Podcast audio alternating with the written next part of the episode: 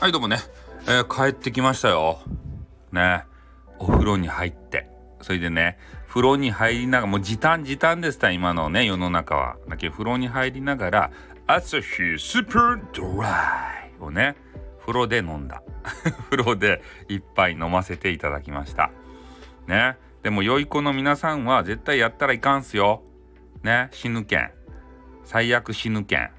まあ俺みたいなねあのプロに、まあ、こんなこと言ったらいかな。俺な何のプロやって風呂風呂で酒飲むプロとかおるかって、ね、そんなこと言ったら真似されたらいかんので言わんですけれどもね。こうやってねあの大人は悪いことたまにしちゃうんですよ。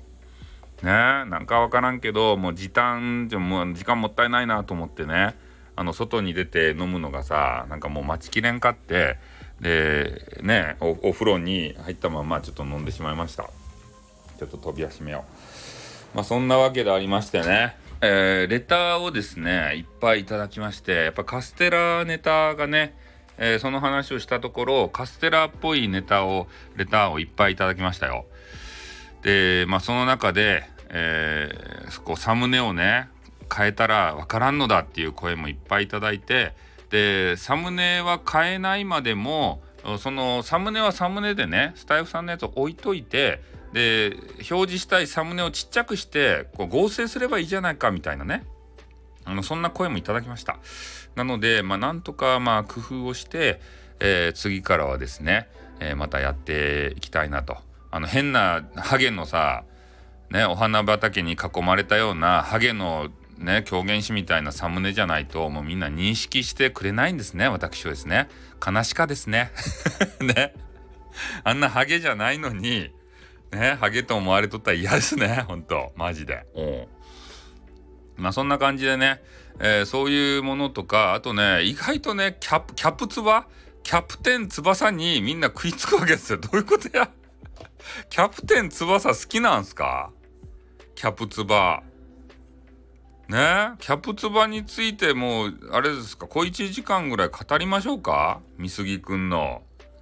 ね心臓について。ねよかですか？あのあれみんないろんな方の彼女とかについてとか。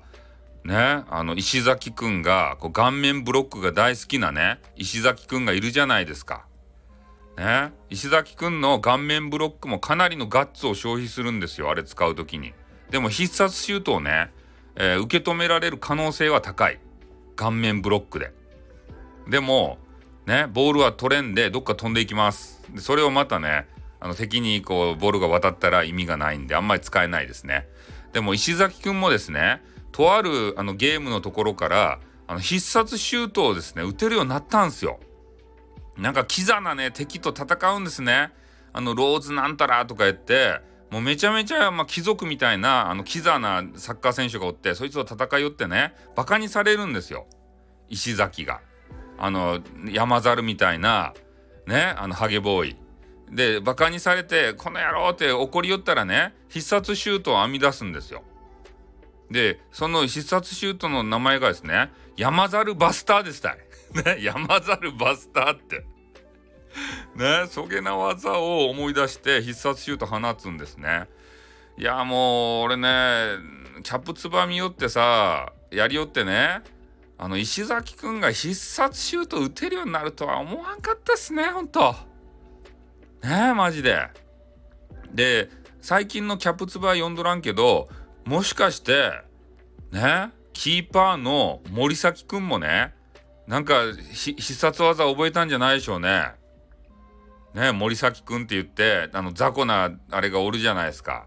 あの若林と交代するまでねあの森崎くんで頑張らんといかんわけですよ。で森崎くんはね敵の必殺シュートを打たれたらもう100発100中で入るわけですって何も技がないけんね？こっちはねあの若島津くんとかね若林くんとかが、え来てからやっとね敵のあのボールを止められるようになるんですよでも森崎くんが弱すぎるんすね。本当にあの雑魚。ね？あの人が必殺技覚えたら俺はもう拍手喝采するよ。あの森崎が？って言ってからね。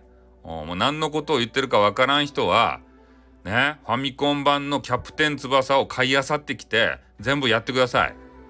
ね？森崎くんの弱さがわかるけん。ということでね、えまた最後あのキャプツバの話になったんで、え後半は、え女子が聞きませんということでね終わります。あっ、んーにょ